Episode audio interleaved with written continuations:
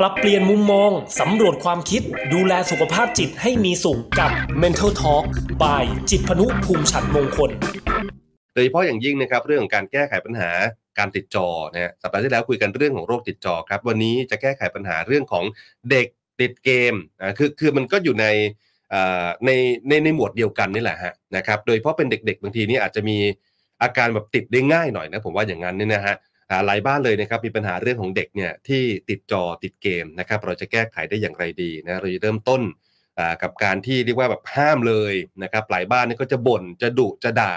พูดมา 5คำเด็กก็ถือว่าบ่นแล้วอะไรเงี้ยนะครับผมวันนี้นะฮะมาหาทางออกกันนะครับใน Mental Talk แล้วบอกว่าท่านใดนะครับที่รับชมรับฟังอยู่อยากจะแชร์ประสบการณ์ หรือว่าอยากจะสอบถามนะครับคำถามอย่างไรก็ ทางหมายเลข 1644 ก็ได้ หรือว่าคอมเมนต์มาใต้ไลฟ์ที่คุณผู้ชมชมอยู่ตอนนี้เลยนะครับ มาคุยกันนะฮะกับอาจารย์หน่อย ตอนนี้อาจารย์หน่อย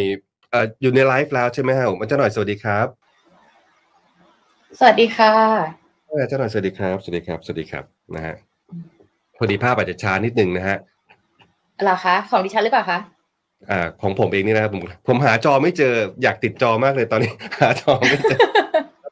ผมผมเห็นจอในในในมือถือผมแล้วก็แชร์ไปแล้วด้วยนะอ่าส่วนตอนนี้ผมว่าถ้าได้ชมอยู่ตอนนี้ก็ฝากกันแชร์เยอะๆเลยนะฮะเราจะได้เราจะได้มาหาทางออก แล้วก็วิธีการแก้ไขเด็กติดจอติดเกมกันที่บ้านเนี่ยนะครับ สัปดาห์ที่แล้วเท้าความนิดนึง อาจารย์หน่อย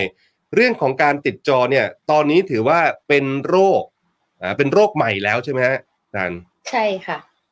ครับเป็นโรคที่เราเริ่มเจอในเด็กและวัยรุ่นเยอะมากขึ้นนะคะเป็นโรคที่เราพบใหม่ซึ่ง มันเริ่มกระทบกับเรื่องของอารมณ์ หรือว่าเริ่มกระทบกับเรื่องของอ่าเราใช้คำว่าฟังก์ชันก็คือเรื่องของหน้าที่ในการทำงานครับการเรียนหนังสือของเด็กๆอะค่ะ เริ่มเจอเยอะมากขึ้น ครับนะจนจนทาง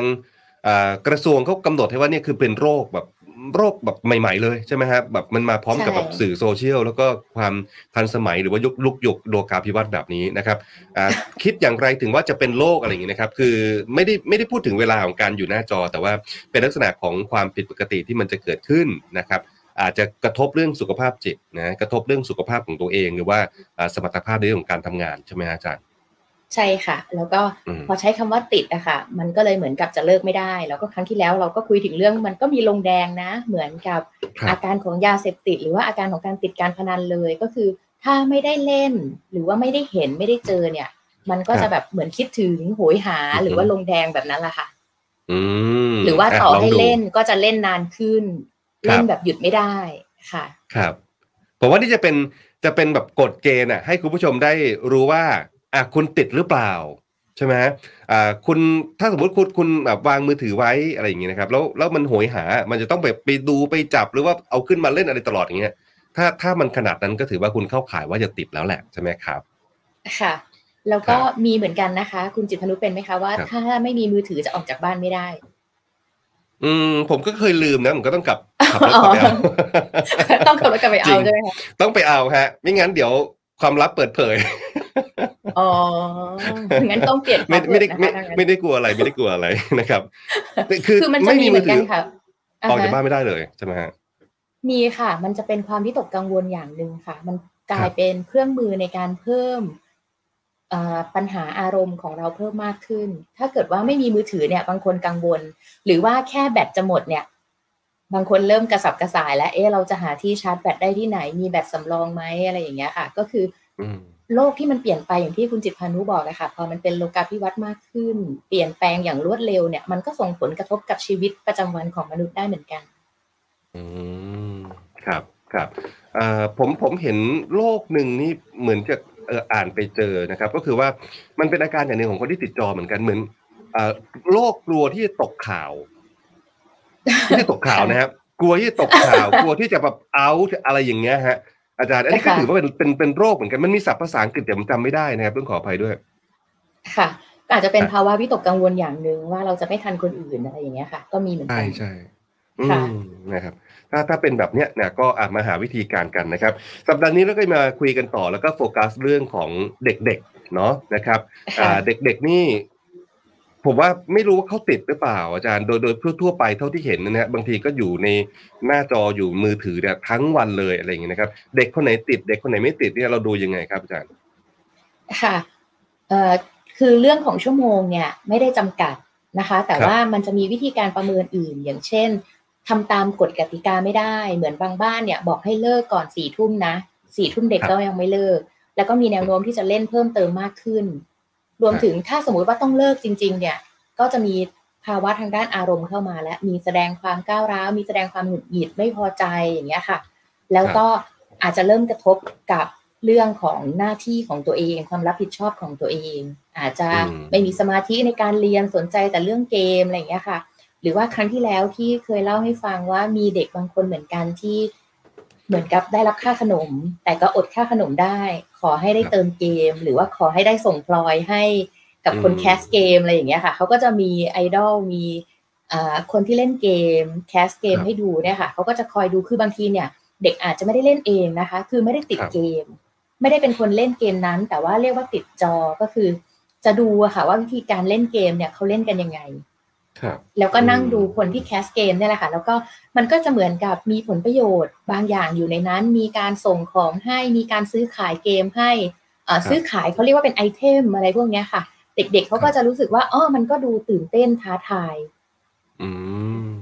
ครับครับครับเอ่อเรื่องการดูแคสเกมนี่คือ คือดูเขาเล่นเกมให้ดูใช่ว่าเกมนี้ต้องเล่นยังไงอะไรอย่างเงี้ยทำยังไงถึงจะชนะอะไรอย่างเงี้ยใช่ไหมอาจารย์ ใช่ค่ะ เคยตามไปดูเหมือนกันค่ะ ก็ยังคิดอยู่ว่าเออมันก็สนุกดีนะ คือเขาเล่นแล้วเขาก็จะมีวิธีการพูด วิธีการคุย ให้เด็กๆได้สนุกสนานอะไรอย่างเงี้ยค่ะอืมบางครั้งก็อาจจะมีเหมือนกับเอ่อแต่งตัวน่ารักครับนั่งเล่นเกมอะไรอย่างเงี้ยค่ะ เด็กๆก็จะชอบอ๋ออันนี้ก็ถือว่าเป็นการติดจอได้เหมือนกัน ใช่ค่ะ อันนี้ก็ถือว่าอ๋อเป็นการปัญหาการติดจอเลยเพราะว่าเด็กบางคนเนี่ยนั่งดูได้ทั้งวันเลยนะคะ แล้วก็ใช่เปลี่ยนครับใช่ช่องดูพี่คนนู้นดูพี่คนนี้พี่คนนี้เขาเล่นเกมเก่งมากเลยนะครับอะไรอย่างเงี้ยเขาก็จะเล่าให้ฟัง อือฮึอือฮึอืมนะครับอะทีนี้พอเราเรารู้แล้วว่า เออเด็กหรือว่าลูกเราอย่างเงี้ยบุตรหลานเราเนี่ยติดติดติดจอติดเกมนะฮะก็แล้วแต่อย่างเงี้ยอ่าเราจะแก้ไขยังไงดีครับ เข้าเรื่องเลย ค่ะครับครั้งที่แล้วเราคุยเรื่องปัญหาหรือว่าผลกระทบไปแล้วนะคะนี่อาจจะเป็นภาคใช่ครับสองนะคะ ว่าถ้ามันเกิดขึ้นแล้วเนี่ย ผู้ปกครองหรือว่าเอ่อ คนที่ดูแลเด็กเนี่ยควรที่จะทำยังไง อันดับแรกเลยอยากจะชวนมาตั้งสติกันก่อนค่ะ คือฟังดูแล้วผลกระทบมันเหมือนเยอะ แล้วก็ถ้าเกิดว่าเหมือนกับพาไปเลิก เหมือนพาไปเลิกยาเสพติดพาไปเลิกการพนันอะไรอย่างเงี้ย ถ้าพาไปเลิกไม่ถูกวิธีเนี่ย บางทีมันกระทบกับกระทบกับความสัมพันธ์ ก็เลยอาจจะต้องชวนมาตั้งสติก่อน บางทีอาจจะต้องเข้าใจตัวเอง หรือว่าเข้าใจลูกก่อน เพราะว่าส่วนใหญ่ที่เจอเลยนะคะ โรคติดเกมเนี่ย มันเป็นเหมือนกับ เป็นแค่กำแพงอะค่ะ เป็นสิ่งแรกที่เราเห็น ซึ่งจริง ๆ แล้วหลังกำแพงเนี่ย เราเจอปัญหาเยอะแยะมากเลยที่ส่งผลให้เด็กคนนึงเนี่ย ไปเลือกติดหน้าจอมากกว่าติดผู้คนมคือถ้าวินิจฉัยจริง ๆ เลยเนี่ยโรคติดเกมจริง ๆ เลยเนี่ยมีน้อยมาก แต่ว่าส่วนใหญ่แล้วเนี่ย ปัญหาการติดเกมติดจอเนี่ยจะนำพาไปสู่อ่าการวินิจฉัยโรคอื่นที่เราเจอจะเยอะมากกว่า ค่ะ ตั้งสติกันก่อนว่านะคะครับ หมายถึงว่าเด็กอาจจะเป็นโรคอื่นกบอยู่แล้ว แล้วก็มามาใช่แสดงอาการด้วยการติดจอแทนอะไรอย่างเงี้ยใช่ไหมฮะ ใช่เลยค่ะ คุณจิตพานุเช่นเช่นอะไรฮะอาจารย์สมาธิสั้นอ๋ออ่า อันนั้นชัดเจนเลยค่ะ คือบางอืมทีผู้ปกครองบางคนก็จะบอกว่าสมาธิสั้นไม่น่าจะติดเกมเนาะเพราะว่าติดเกมเนี่ยบางคนเนี่ยอยู่กับเกมได้เป็นชั่วโมงชั่วโมงเลยจะเป็นสมาธิสั้นได้ยังไง อันนี้อาจจะต้องอธิบายสมาธิสั้นอีกนิดนึงว่า ถ้าเกิดว่า ภาวะของสมาธิสั้นเนี่ยค่ะ มันเหมือนกับว่าเอ่อเขาไม่สามารถที่จะจดจ่อกับสิ่งเร้ารอบตัวได้ คือจะจดจ่อแต่เฉพาะสิ่งที่ตัวเองสนใจ อย่างเช่น เด็กสมาธิสั้นบางคนเนี่ยก็ไม่ได้วิ่งไปวิ่งมานะคะ แต่ว่าเรียนหนังสือไม่ได้ เราจะเรียกว่าเป็นสมาธิสั้นแบบเอ่อขาดสมาธิเลยอะค่ะ ก็คือเหมือนกับเมือลอย ไม่มีสมาธิจดจ่อพอถามเด็กเนี่ย คุณครูสอนอะไรลูกตอบไม่ได้ แต่ว่าในใจเนี่ยคิดถึงแต่หุ่นยนต์ คิดถึงแต่การ์ตูนอืมคิดถึงแต่เกมอืมมันวนครับอยู่แต่ในหัวแบบเนี้ยค่ะ คือจนคุณครูสั่งการบ้านคุณครูพูดด้วยเนี่ยเด็กบางคนยังไม่ได้ยินเลยว่าเอ๊ะเมื่อกี้คุณครูพูดอะไรนะครับอะไรอย่างเงี้ย อันเนี้ยก็จะเป็นปัญหาเรื่องของสมาธิอย่างหนึ่งเหมือนกันว่า เขาไม่สามารถจดจ่อกับสิ่งเร้าข้างนอกครับมากกว่าสิ่งเร้าในหัวได้อะค่ะโดยเฉพาะสิ่งเราที่จำเป็นใช่ ซึ่งโดยเฉพาะการเรียนอย่างที่บอกเลยค่ะว่าครับบางทีเนี่ยเด็กมีปัญหาสมาธิสั้นเขาเรียนหนังสือไม่ได้ แต่ว่านั่งเล่นเกมได้นานๆ คุณพ่อคุณแม่ก็จะบอกว่าเนี่ยเด็กติดเกมเด็กไม่ได้เป็นครับสมาธิสั้นหรอกบางทีต่อเลโก้ก็ยังต่อได้เป็นชั่วโมง เล่นเกมครับก็ยังเล่นได้เป็นชั่วโมงเลย จริง ๆ อันนั้นแหละค่ะก็เราพบภาวะของสมาธิสั้นเหมือนกัน เพราะว่าเขาไม่สามารถที่จะเปลี่ยนสมาธิอือฮึไปตามสิ่งเราที่เข้ามา สนใจครับอะไรก็จะจดจ่ออยู่กับอันนั้นนานๆนะคะ หรือว่าเยอะบางโรคที่เราเจอก็จะเป็นโรคทางอารมณ์ ครับ ครับค่ะ อย่างซึมเศร้าวิตกกังวลเนี่ยค่ะ อันเนี้ย ก็จะเจอเยอะเหมือนกันที่ไปใช้เกมในการช่วยเหลือเรื่องของอารมณ์ของตัวเอง อืมมันมันมันช่วยได้ยังไงฮะอาจารย์อธิบายนิดนึงสมมติสมมติซึมซึมเศร้าอะอ่าแล้วก็ไปเล่นเกมอะไรเงี้ยมันมันมันช่วยได้ยังไงฮะค่ะ คือภาวะหนึ่งของโรคซึมเศร้าเนี่ย เราจะเจอว่าเขาไม่อยากที่จะติดต่อกับผู้คน ครับ ค่ะ เหมือนกับว่าอาจจะแยกตัวปลีกตัว พอเห็นคนแล้วก็อาจจะรู้สึกไม่ชอบหงุดหงิดอะไรอย่างเงี้ยค่ะ แต่ว่าครับบางคนเนี่ยพอไปสร้างตัวตนในเกมฮะ พอมีอีกอัตลักษณ์หนึ่งในเกมหรือว่าเป็นเป็นคนที่เอ่ออยากทำอะไรก็ได้ในเกมเนี่ย กลายเป็นว่ามันผ่อนคลายแล้วก็มันสนุกอืมเด็กๆที่เศร้าก็จะเป็นแบบนั้นนะคะคือพอไปดูในเกมเนี่ย เคยแอบดู เคยแอบดูเด็กเล่นเกมเหมือนกันเราก็อยากรู้ว่าเขาเล่นอะไรกันเนาะคือบางทีมันมีเกมแค่แบบ หลบอยู่ตามมุมตึกอะค่ะ แล้วก็ใครเดินมาก็จะเอาไม้ตี อืมอืมเคยเคยแค่นี้เคยได้ยินเกมนี้บ้างไหมคะ ผมไม่มั่นใจส่วนใหญ่ผมจะเห็นแต่เอาปืนยิงอะอ๋อโอเคอะอาจจะเป็นเวลถัดไปของการอาจจะเป็นเวลถัดไปก็ได้ของดิฉันก็ได้ ใช่ค่ะนะครับใช่คือค่ะคือมันก็ทำให้เด็กมีความสุขแล้วก็เพลิดเพลินกับสิ่งที่เขาที่เขาดูอยู่หน้าจอนั่นแหละใช่ไหมฮะอืมใช่ค่ะแล้วครัก็บอย่างครั้คงรับที่แล้วที่เราพูดคุยกันนะคะ ว่าจริง ๆ แล้วเกมเนี่ยมันถูกออกแบบมาเพื่อให้ติด ใช่ครับ ใช่ครับอ่ามันเป็นหลักของอ่การตลาดเลยว่าออกแบบมาเพื่อให้ติดมันก็จะมีขั้นตอน ในครับการท้าทายที่จะยากขึ้นเรื่อยๆ อันเนี้ยอืมมันก็จะเหมือนกับท้าทายศักยภาพของมนุษย์ด้วยว่า ฉันจะทำได้แค่ไหน คือมันก็เหมือนกับเล่นกับใจคนเหมือนกันนะ คุณจิตพันธ์จริงๆ แล้วการเล่นเกมใช่ใช่การออกแบบใช่เกมอะไรอย่างเงี้ยค่ะครับใช่แล้วก็เอาคนด็ๆเก่งๆเนาะเอาคนเก่งๆเนี่ยมาออกแบบมาเป็นแบบอ่าโปรแกรมเมอร์อะไรอย่างเงี้ยนะฮะเออนะครับเขาก็รู้วิธีการที่จะโน้มน้าวจิตใจเราว่าเออจะจะชอบอะไรอะไรอย่างเงี้ยนะฮะแล้วก็เขาก็ทำให้ติดนะครับใช่อ่าทีนี้ ขออนุญาตมามาที่เรื่องของการการวิธีการดีกว่านะครับของของแต่ละบ้านเนี่ยมันก็ไม่ไม่เหมือนกันนะครับเหมือนอย่างสัปดาห์ที่แล้วก็ต้องเท้าความว่าเราก็ทิ้งท้ายกันไปคือหลายบ้านมักใช้วิธีการแบบเหมือนหักดิบอะนะหรือว่าบ่นดุ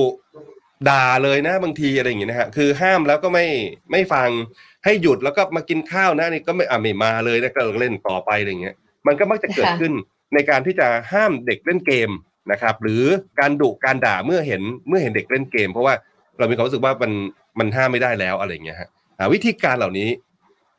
อาจารย์คงบอกว่าคงไม่ถูกต้องแหละใช่ไหมครับมันควรจะเริ่มต้นยังไงกับการที่ให้เด็กเนี่ยเอาวางมือถือซะแล้วก็มาทำกิจกรรมต่างๆในในครอบครัวกับที่บ้านอะไรเงี้ยอาจารย์ค่ะ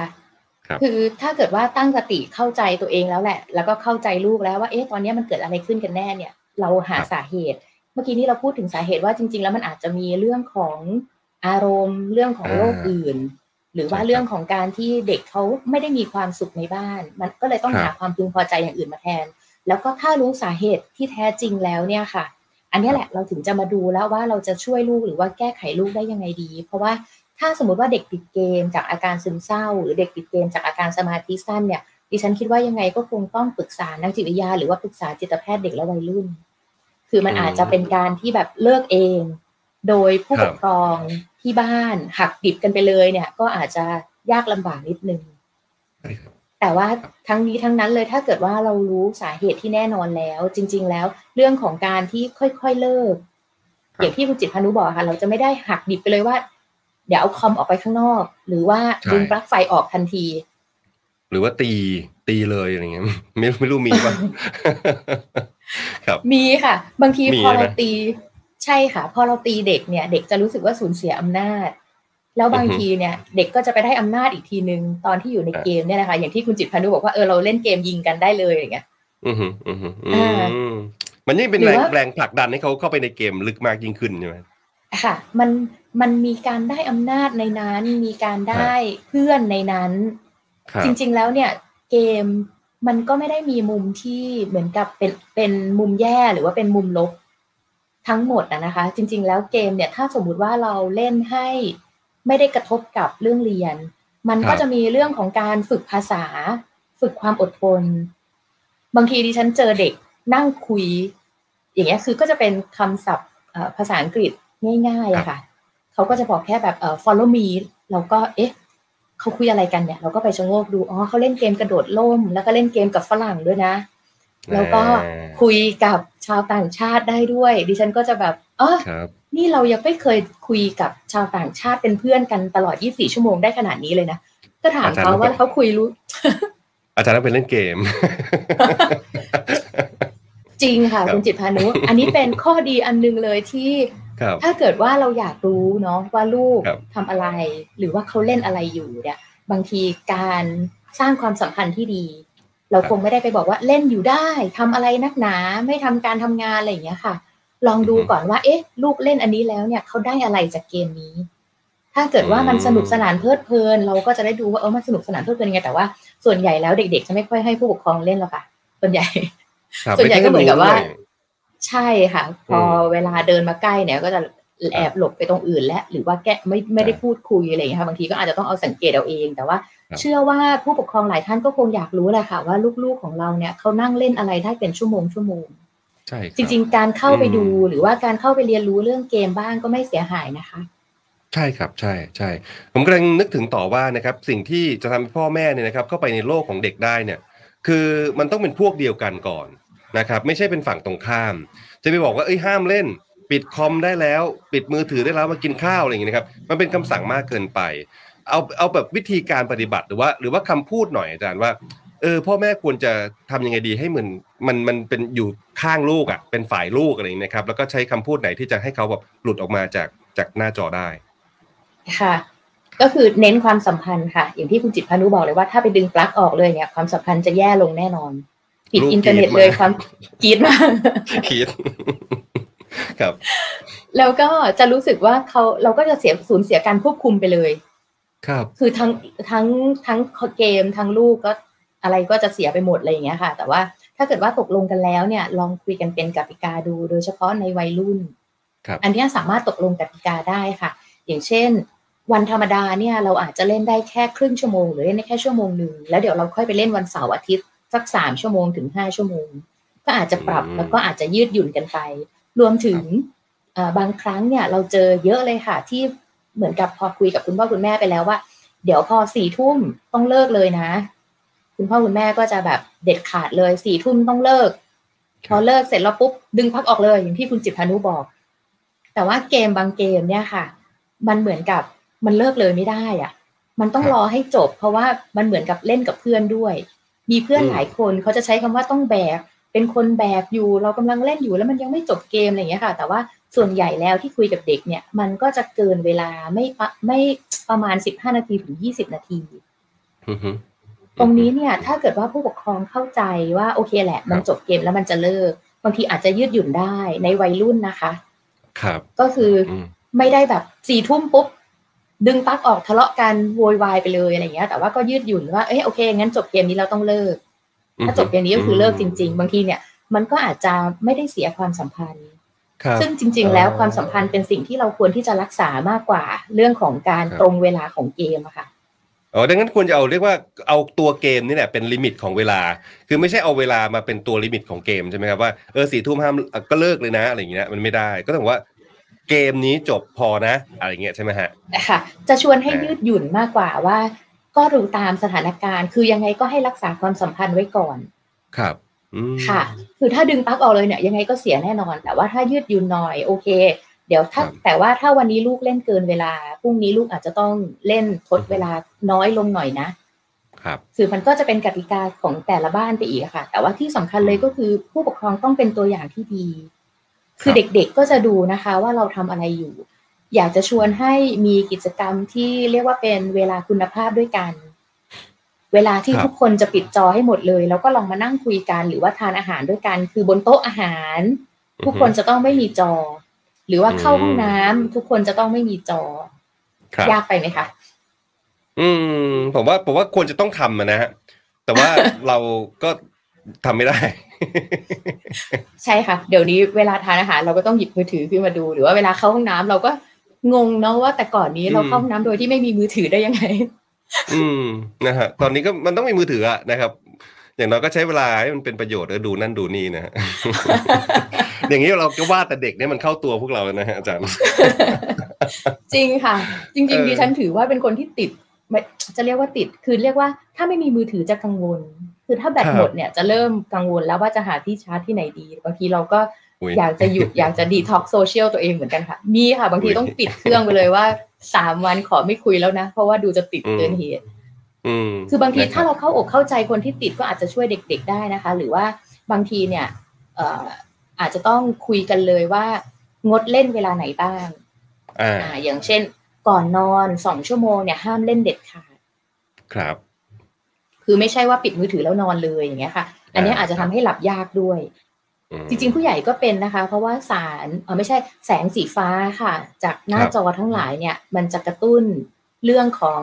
สมองเรื่องของอาการตื่นตัวค่ะ กระตุ้นเมลาโทนินด้วยที่จะทำให้เรานอนไม่หลับ เลิกเล่นก่อนสองชั่วโมงอะอันนี้อาจจะเป็นกฎของในบ้านด้วยก็ได้ ครับครับ อืม ฟังดูผมว่ามันก็มันก็ยากเหมือนกันนะ อาจารย์ใช่ไหมฮะคือคือเราก็บอกแหละว่าเออเอ่อสเล่นวันละ สองชั่วโมงอย่างเงี้ยเอ่อวันละครึ่งชั่วโมงก็คือมันก็กำหนดได้แหละ แต่ว่าหลังรับหลังผู้ใหญ่ไงรับหลังพ่อแม่เราก็ไม่รู้ว่าเออเด็กไปแอบเล่นกันหรือเปล่าใช่ไหมครับค่ะคือถ้าเกิดว่ามีการปรับพฤติกรรมจริง ๆ ของการติดเกมเนี่ย เราจะแนะนำว่าไม่ให้มีคอมพิวเตอร์หรือว่ามีมือถือในห้องนอนเด็ก คือทุกอย่างครับจะต้องอยู่ในเซ็นเตอร์ตรงกลาง ถ้าเด็กจะเล่นอ่าก็คือต้องออกมาเล่นข้างนอก ในห้องนอนก็คือครับจะไม่มีเลย ก็อ๋อออาจจะต้องค่อยๆปรับ รวมถึงครับดูสาเหตุจริง ๆ ของเด็กด้วยค่ะว่าครับตอนเนี้ยเขาติดเกมเพราะอะไร คืออย่างที่บอกว่า ถ้าเกิดว่าติดจากภาวะอารมณ์ ติดจากภาวะโรค ติดจากสมาธิสั้น หรือว่าครับเรื่องของการไม่พึงพอใจในชีวิตอะ คือบางทีเนี่ย เด็ก ๆ บอกว่าถ้าเลิกเล่นเกมแล้วจะให้ผมทำอะไร อืม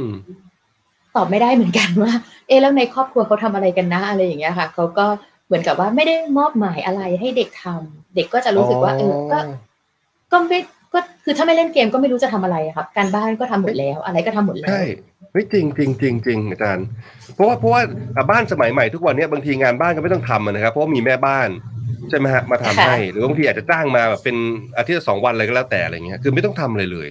โอ้นะครับใช่ดังนั้นยังค่ะไงฮะเราเราควรจะให้เด็กมีหน้าที่รับผิดชอบภายในบ้านได้แล้วอะไรอย่างงี้ใช่ไหมฮะค่ะ จริงครับๆเรื่องของงานบ้านเนี่ย ก็จะช่วยพัฒนาการเด็กได้เหมือนกันนะคะ หรือว่าอืมบางทีเนี่ย มันจะมีเอ่อสมัยนี้เขาจะเรียกว่าเป็นบอร์ดเกมอะค่ะ ที่เป็นเกมกระดาน เกมกระดาษแทน ผู้ปกครองสามารถเล่นได้ด้วยกันกับลูก ครับ ค่ะ ก็อาจจะเล่นเกมแหละ แต่ว่าไม่ได้เล่นเกมจากจอนะ เป็นเล่นเกมด้วยกัน หรือบางทีแค่นั่งพูดคุยกันก็ได้ เหมือนกับอ่าหลังจากรับประทานอาหารแล้วก็อาจจะ